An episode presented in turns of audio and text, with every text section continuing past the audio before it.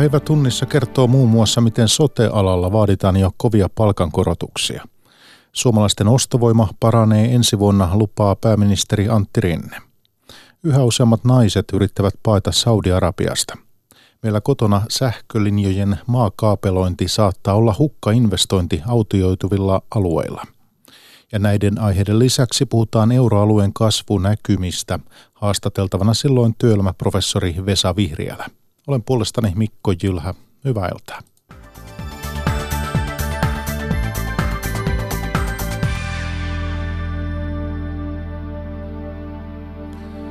Lähestyvät työmarkkinaneuvottelut kuumentavat tunteita julkisella sektorilla. Naisvaltaiset alat vaativat nyt vientialoja korkeampia palkankorotuksia. Tukea pyydetään myös pääministeri Antti Rinteeltä ja hallituksen budjettineuvotteluista. Robert Sundman. Työehtosopimusten sorvaaminen alkaa parin viikon kuluttua, kun vientialat avaavat liittokierroksen. Edellisellä kierroksella toteutui vientivetoinen palkankorotusmalli, jossa vientialat asettivat käytännössä katon palkankorotuksille. Sitä työnantajapuolella näytetään tavoittelevan tälläkin kertaa. Teknologiateollisuuden työmarkkinajohtaja Minna Helle. Suomen Pankki on laskenut, että muilla sektoreilla tehtävät työmarkkinaratkaisut vaikuttavat viennin kilpailukykyyn yhtä paljon kuin viennin omat työmarkkinaratkaisut. Siksi on loogista, että työmarkkinakierros viedään läpi vientivetoisesti. Kunta-alan sopimukset ovat katkolla keväällä. Kikytunneista ja lomarahaleikkauksista kärsineellä sotealalla ei niellä helteen näkemystä. Tehyn puheenjohtaja Milla-Riikka Rytkönen. Paljon puhutaan, että tulee vaikea syksy, mutta mä veikkaan, että tulee vielä vaikeampi kevät. Vientipöydässä ei neuvotella sotealan sopimuksista. Se, mitä syksyllä tehdään, niin se ei vaikuta meidän pöytään. Rytkösen mukaan syynä on tasa-arvo.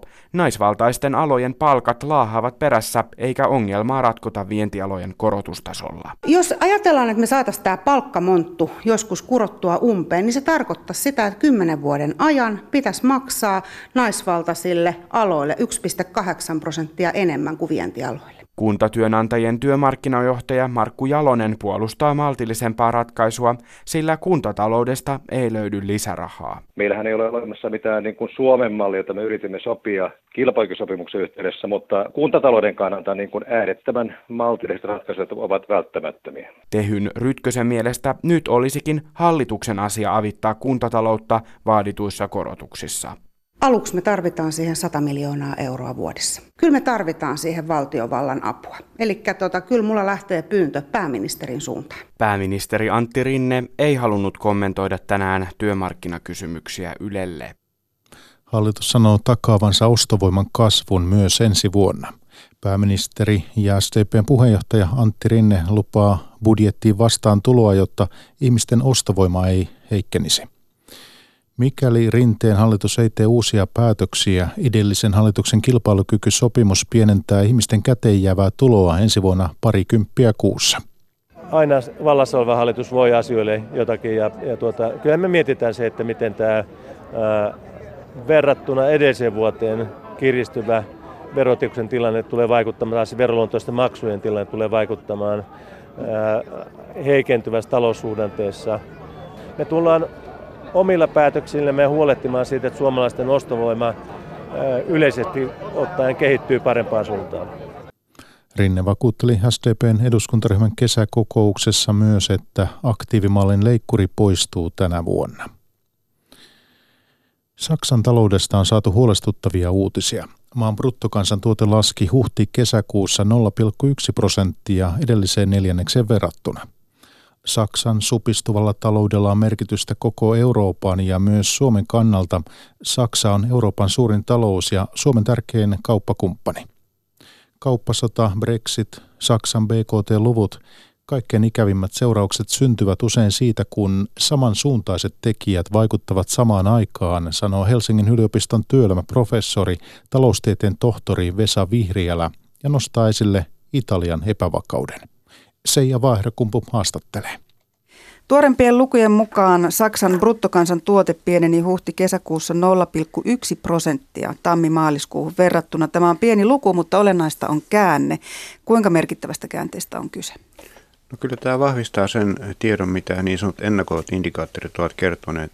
Luottamus siihen, miten Saksan talous kehittyy, on heikentynyt jo pidemmän aikaa ja nyt tämä näkyy myöskin jo toteutuneissa luvuissa. Ja Saksan talous kärsii maailmantalouden epävarmuudesta. Siellä on teollisuusongelmissa ja etenkin Saksalle tärkeä autoteollisuus. Siellä ensin tuli dieselautojen päästöskandaali, se supisti autoteollisuuden tuotantomääriä ja sitten on tämä maailmankaupan yleinen hulabalo ja epävarmuus, kauppakähinnät Kiinan ja Yhdysvaltojen kanssa, Brexit ja Italian politiikan ja talouden epävarmuus. Tässä on kaikenlaista. Tuota, kun autoteollisuuden nyt ekana mainitsin, mikä, mikä hymyilyttää? No itse asiassa tuo lista hymyilyttää, koska se on tuttu ja sitä on tässä toistettu jonkin aikaa, että tämmöiset asiat vaikuttavat Euroopan talouteen ja Saksan talouteen. Ja tämä autoteollisuus on kyllä tavattoman tärkeä Saksalle. Se taitaa työllistää 800 900 000 ihmistä Saksassa. Vastaa suurin piirtein Nokiaa bruttokansantuoteosuudeltaan. Ja nyt viimeisen vuoden aikana sen tuotanto on ehkä viidenneksellä supistunut, joten Kyllä sitä tulee olemaan vaikutuksia siihen, minkälainen Saksan talouden kasvu on. Sen nähdään näissä toisen neljänneksen luvuissa ja se tulee heijastumaan sitten laajemmin muualle, myös Suomeen. Jos autoteollisuus on kuin Nokia, niin meneekö muuten taloudessa Saksassa hyvin vai, on, vai koskeeko tämä nyt ainoastaan autoteollisuutta? No sillä tavalla menee hyvin, että Saksan julkinen talous on vahvalla tolalla. Siellä ei ole rahoitusjärjestelmässä isoja ongelmia. Ja Saksassa on periaatteessa paljon niin sanottua elvytysvaraa siinä mielessä, että kansantalous säästää nyt rutosti. Siellähän vaihtotaseen ylijäämä on noin 7 prosenttia BKTstä, kun Suomessa on, meillä on edelleen alijäämä puolitoista prosenttia ehkä BKTstä tällä hetkellä.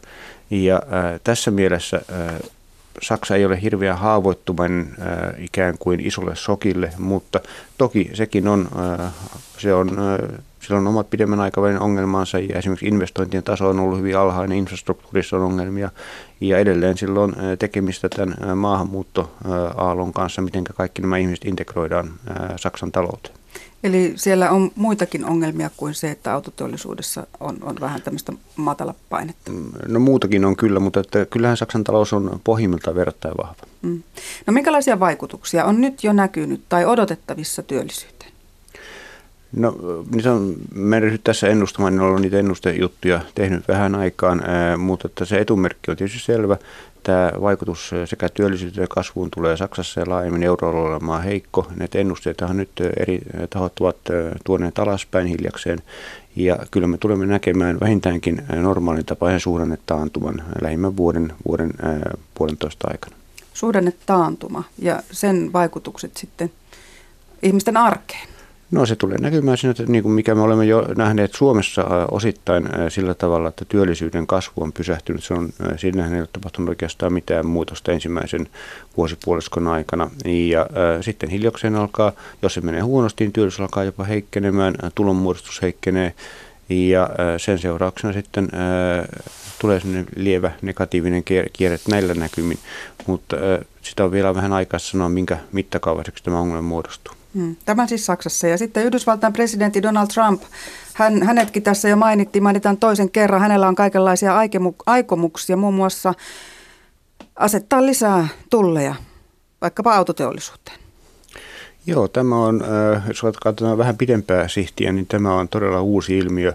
Me olemme viimeisten vuosien aikana nähneet tiettyä mm, käännettä kauppapolitiikassa sillä tavalla, että eri maissa on turvauduttu uudelleen niin sanottuihin protektionistisiin toimiin suojaamaan omaa tuotantoa, vähentämään kaupan avoimuutta tai kaupan tavallaan purkamaan sitä pitkää linjaa, jossa kaupan esteitä on koko ajan vähennetty.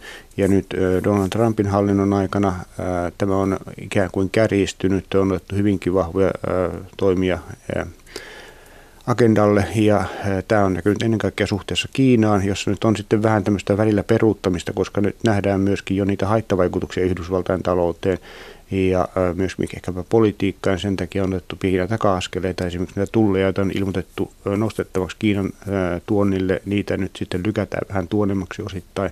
Mutta kyllä tämä uhka on olemassa, että tästä eskaloituu pahakin kauppasota. No Kiinan talouskasvukin on hidastumassa ja sekin tässä jo mainittiin. Miten tämä, tähän on osattu ennakoida tai varautua Euroopassa tai vaikka Suomessa? No, en tiedä, onko erityisesti juuri Kiinan, Kiinan talouskasvun hidastumiseen jollakin erityisohjelmaa ole varauduttu missään. Siitähän on puhuttu jo jonkin aikaa ja se on ollut nähtävissä, että Kiinan talouden kasvu on hitaasti hiipumassa. Tosin tässä on sellainen ongelma, että me olemme ihan varmoja, että mikä se Kiinan talouden tilanne on, koska näissä tilastoista nyt ei ihan täyttä varmuutta ole. Siellä on tapana ollut vähän kaunistella tilastoja, jos näin sanotaan, että jos on sanottu, että talous kasvaa 6,5 prosenttia tai 7 prosenttia, niin jostakin ihmeen syystä se on kasvanut juuri sen verran ja se tuntuu epäuskottavalta. Mutta kun näitä ennusteita olet aikaisemmin laatinut ja näitä malleja varmaan tarkkaankin tutkinut, niin, niin millä tavoin tätä hidasta hiipumista tai näitä maailmantalouden epävarmuustekijöitä ja muita otetaan huomioon siinä, kun mietitään esimerkiksi Suomen talouskasvua ja budjettia ja muuta? Tarkoitin sitä, että onko ennakoitu siellä lukuihin jotenkin tätä Siis näissä on ilman muuta on äh, esimerkiksi VM, mutta myöskin tutkimuslaitoksen luvuissa on sisällä jo se, että maailmantaloudessa tulee kasvu hidastumaan. Se on yksi tärkeä tekijä, minkä takia äh, Suomen talouskasvu myöskin hidastuu. Kyllä, mm. kyllä se on sillä tavalla ilman muuta mukana. No sitten on Brexit, ja kun tässä nyt lueteltiin tämä litania jo, niin, niin mistä itse olet eniten huolestunut? Mikä vaikuttaa? Oikeastaan tässä on ehkä kaksi asiaa, jos ottaa yksittäisenä tekijänä, joka ei niin paljon nyt viime aikojen keskustelussa aivan ollut esillä, mutta joka minusta on tärkeä potentiaalisesti iso riski, on Italia, koska se on iso euromaa ja siellä saattaa tulla valtaan hallitus, joka harjoittaa vielä nykyistäkin aggressiivisempaa politiikkaa, vähät välittää niistä säännöistä, joilla finanssipolitiikkaa pitäisi euroalueella harjoittaa, puhuu jopa oman valuutan aikaansaamista tai sen korvikkeen, korvikkeen luomisesta eurolle. Ja tämä voi johtaa sen tyyppisen ilmiön, mikä me nähtiin Kreikassa. Ei tietysti ihan yhtä syvää Italian talouden osalta, mutta kun Italian talous on niin iso, niin sillä voi olla isompia vaikutuksia. Se toinen seikka on sitten se, että Kaikkein ikävimmät seuraukset yleensä tulevat siitä, kun useampi samansuuntainen tekijä vaikuttaa samanaikaisesti. Ja näitä, näiden tavallaan yhdistelmävaikutuksia on vaikea arvioida, kun ne pyrkivät ikään kuin ruokkimaan toisiaan. Nyt tässä on näitä potentiaaleja mainitut kauppasodan uhka, Brexit, Italia ja sitten on tietysti geopoliittisia uhkia myöskin olemassa. Minkälaisia? No niitähän me näemme eri puolilla. Venäjä on ollut pitkään aika aggressiivinen Hongkongissa me näemme Kiinan levottomuutta, johon Kiina saattaa reagoida tavalla, joka sitten on hyvinkin ikävä sekä, sekä poliittisesti, taloudellisesti ja varmasti myös inhimillisesti ja tällaiset asiat heijastuvat kaikkialla. Mm. No otit esille tuon Italian, että se on yksi sellainen huolenaihe, joka on syytä Euroopassa ottaa vakavasti ja jota, jota on syytä vähän katsella. Niin Italian politiikan vahva mies, sisäministeri Legan puheenjohtaja Matteo Salvini mahtaa haluta Italian uudet vaalit. Sanoit, että, että talouspolitiikka on, on hyvin toisenlaista kuin, kuin mitä euroalueella haluttaisiin. Niin hän on puhunut joskus aikaisemmin muun muassa siitä, että, että Italia voisi erota eurosta. Jos nyt siellä Italiassa mennään vaalikamppailuun, niin minkälaista lisäturbulenssia Salvinin populistinen politiikka voi aiheuttaa, jos vaikkapa euroeropuheet palaavat? No kyllä se voi aiheuttaa.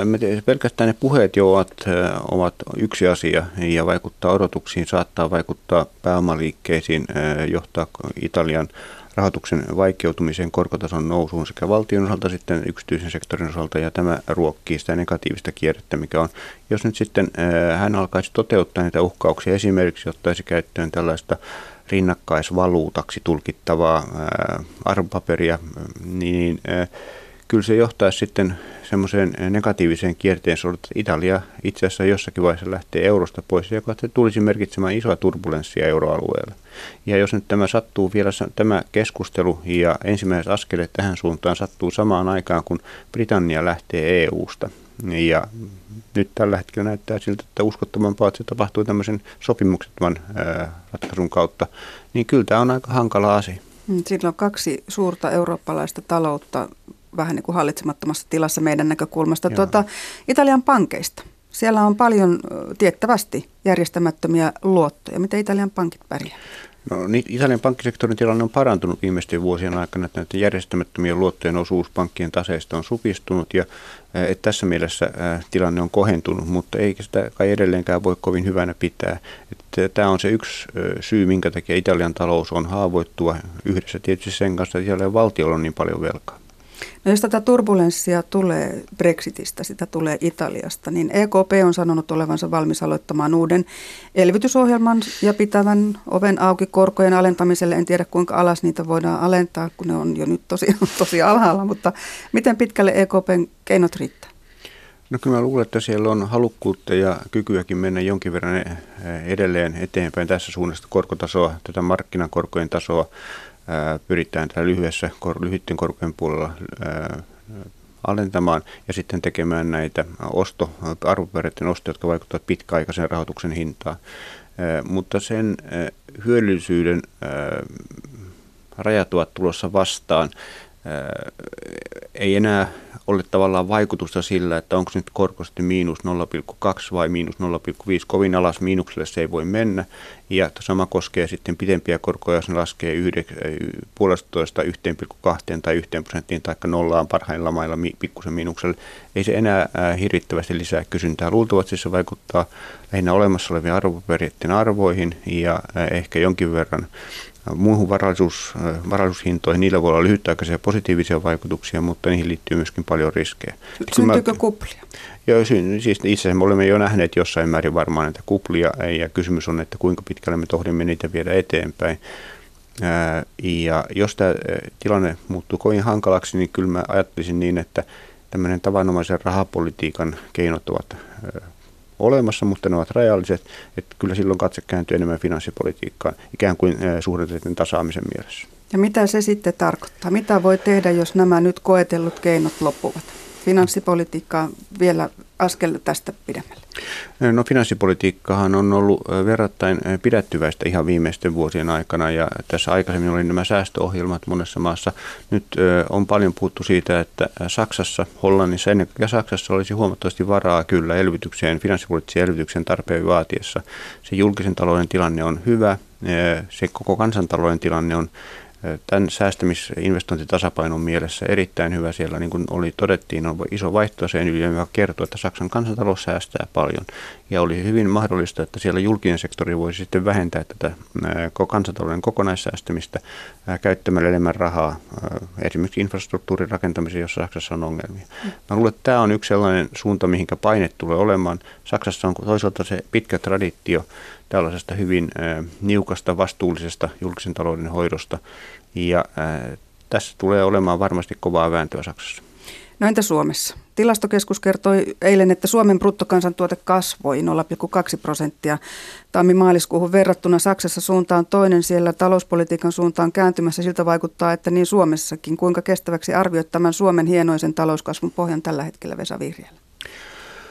No kyllähän me olemme menossa, niin kuin on todettu jo useimpien ennusteiden mukaan, heikompaan suuntaan ja mä luulen, että niitä korjataan edelleen alaspäin. Mutta me toiseksi olemme vielä tämmöisessä ikään kuin normaalissa suhdannevaihtelun mittakaavassa. Kun muistetaan, että lähtötilanne on se, että me olemme suurin piirtein kansantaloutta noin tuotannon potentiaalin tasolla. Siis tuotamme suurin piirtein niin paljon kuin pystymme. Jos nyt kysyntä sitten hieman heikkenee, niin se merkitsee hienoista notkahdusta. Se ei ole mikään katastrofi meille. Isompi kysymys on sitten, jos tämä todella yltyy tämä maailmantalouden Euroopan tilanne semmoiseksi taantumaksi, jonka me koimme 2009. Miten siihen Suomen kansantalous pystyy ja politiikka reagoimaan? No, tällä hetkellä tämän hallituksen politiikka on kovin erilaista kuin edellisen hallituksen politiikka. Nyt lisätään menoja, lisätään velkaa, kun edellinen hallitus halusi julkisen talouden tasapainotusta ja oli valmis kovin toimiin sen saavuttamiseksi.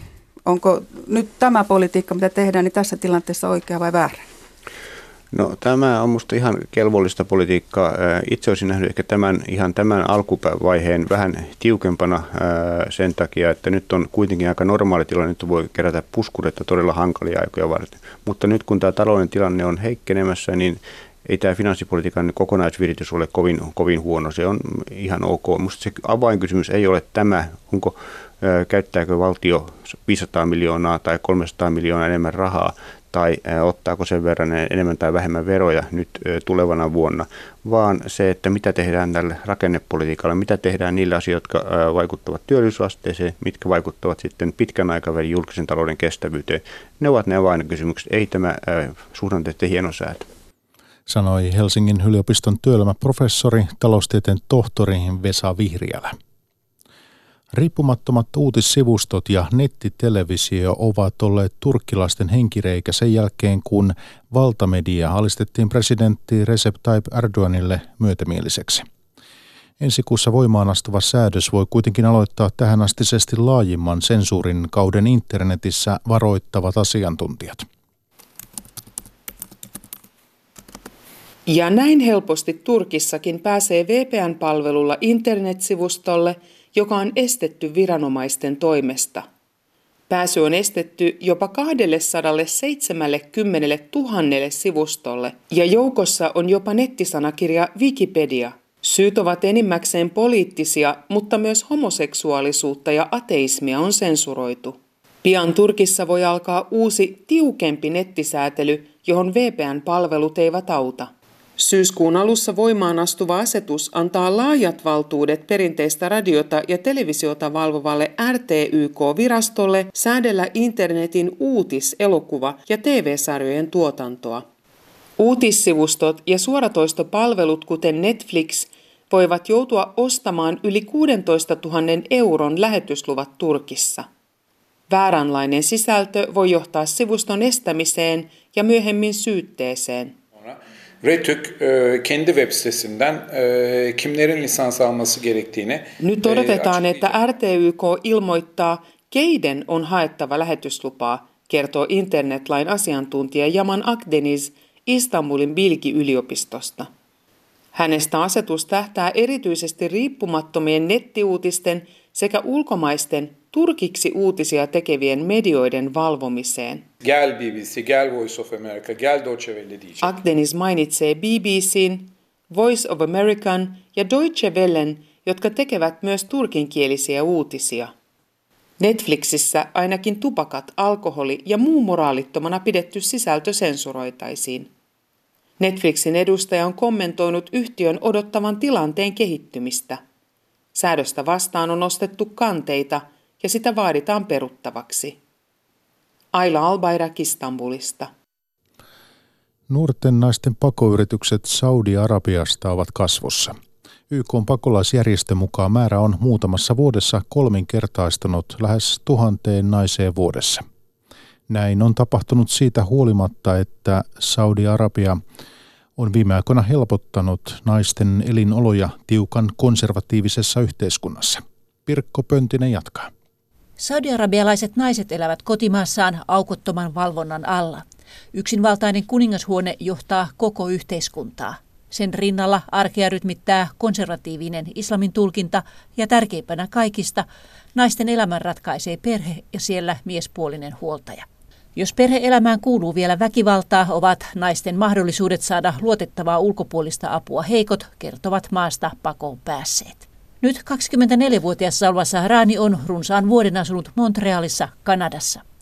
Hän kertoo päättäneensä jo kuusi vuotta sitten täysi-ikäiseksi tultuaan, että jättää perheensä ja kotimaansa.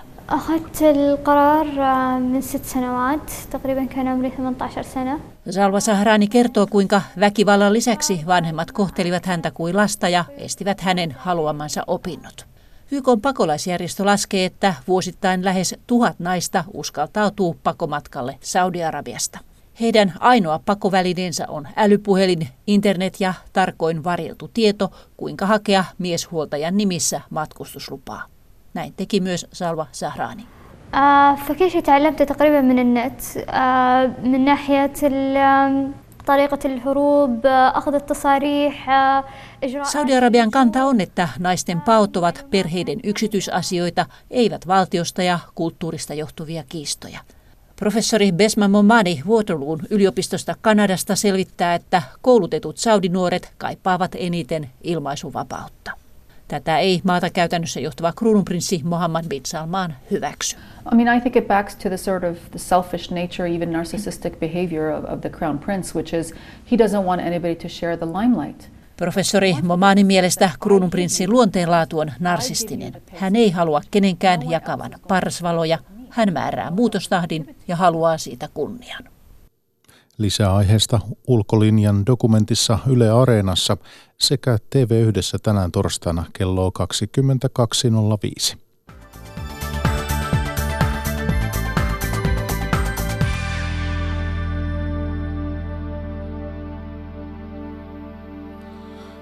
Meillä kotona maaseudulle rakennettava säänvaihteluita kestävä sähköverkko saattaa osoittautua monilla alueilla tarpeettomaksi investoinniksi. Väestömuutto taajamiin on tyhjentänyt jo useita kyliä ja sähköliittimien irtisanominen kiihtyy. Sähköyhtiöt ovatkin alkaneet etsiä edullisempia vaihtoehtoja turvata sähkön jakelu syrjäseuduilla. Jari Tanskanen jatkaa. Puutteen kylä Kouvolan Valkealassa on hiljentynyt. Iltahämärissä vain muutaman talon ikkunoista paistavat valot. Traktori ei jyrise kylätiellä eivätkään lehmät ammu laitumella. Sähkökatkoihin varaudutaan täällä omatoimisesti, sanoo Taito Huuskonen. Ennen kuin saat maakaapelit maihin tai kaapelit, niin saattaa olla, että aggregaattihan se olisi hyvä. Putteen kylä on yksi autioituneista maaseutukylistä ja tahti kiihtyy Suomessa. Energiayhtiöille tilanne on hankala. Lain mukaan vuonna 2028 sähkökatko saa kestää enintään puolitoista vuorokautta ja sitä varten tarvitaan säävarma sähköverkko. Mutta missä ovat tuolloin käyttäjät, kun liittymiä irtisanotaan kiihtyvällä tahdilla, pohtii eteläsavolaisen Lumme-energian verkostopäällikkö Mika Matikainen. Me käytännössä rakennetaan vähintään 50 vuodeksi tätä verkkoa, mitä nytkin tässä kaivetaan. Ja kyllä se haaste, kun ei tiedä, mikä se on tilanne 50 vuoden tai 25 vuoden päästä. Ja Energiayhtiöt ovat nyt jättiurakan puolivälissä ja maakaapelia rakennetaan ennätystahtia. Tämän vuoden loppuun mennessä puolet asiakkaista on säävarman sähköverkon piirissä. Työ- ja elinkeinoministeriö rohkaisee nyt energiayhtiöitä etsimään edullisempia vaihtoehtoja turvata sähkön toimitusvarmuus tyhjenevissä kylissä. Teollisuusneuvos Petteri Kuuva luettelee vaihtoehtoja. Ihan sitten tämmöisen jouston lisääminen jakeluverkoissa, eli hajautettu tuotanto ja niihin liittyvät akkujärjestelmät sekä mahdollisesti varavoimakoneet. Energiayhtiö voisi tulevaisuudessa alentaa siirtomaksua, jos asiakkaalla on oma varavoimakone. Monissa energiayhtiöissä tutkitaan myös esimerkiksi aurinkosähkön ja akkujen hyödyntämistä jakeluverkossa, jos kulutus on pientä. Verkostopäällikkö Mika Matikainen Lume-energiasta. Tämä älyä viedään yhä syvemmälle sinne verkkoon ja saadaan myös asiakkaille sitä hyötyä sitä, sitä kautta. Että... Vaihtoehtoiset ratkaisut ainakin hillitsevät sähkön siirtohintojen nousua. Ensi talven etelän matkat ovat myyneet hyvin matkatoimistoissa.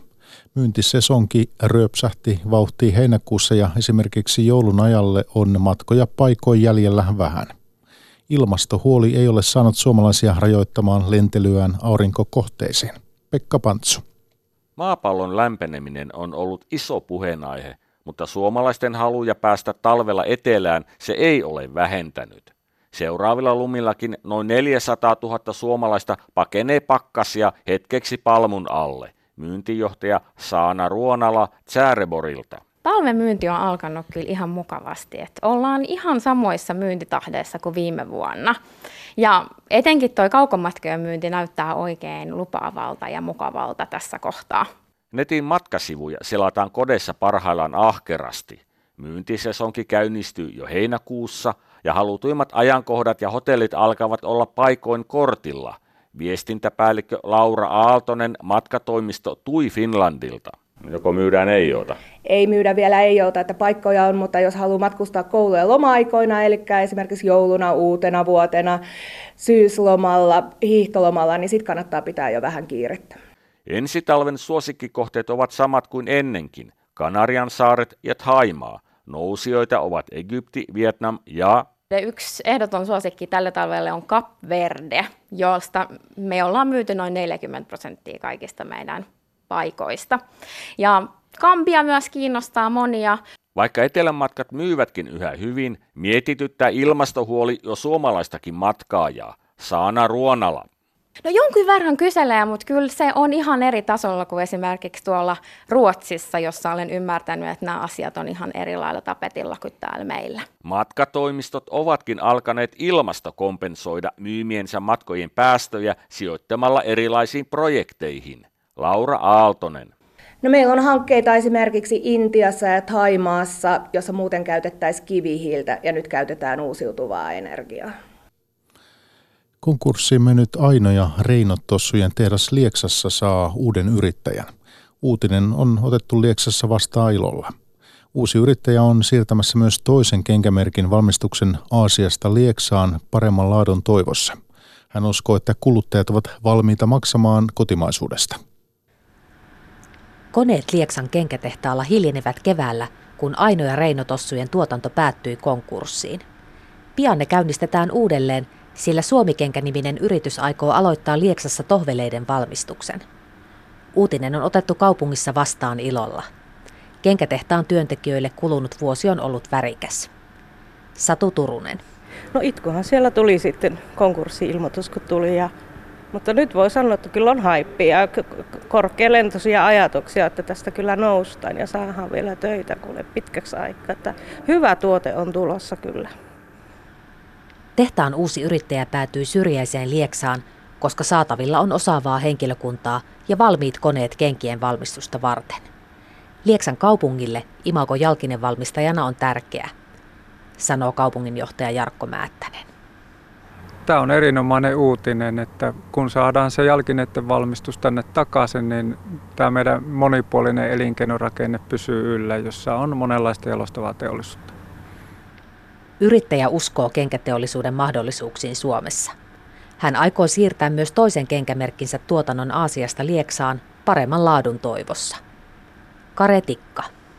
Tottahan me ei voida myydä kenkiä sillä lailla, kun me myytiin reinoja, tai täällä myytiin reinoja, eli halvalla. Eli ei Suomessa voi kolmella kympillä myydä ulos Suomessa tuotettua kenkää, että kyllä se pitää sitten satsata ehkä laadukkaampiin materiaaleihin ja tosiaan muihin asioihin, jotka tekee sitä kenkästä sitten kokonaisena laadukkaamman.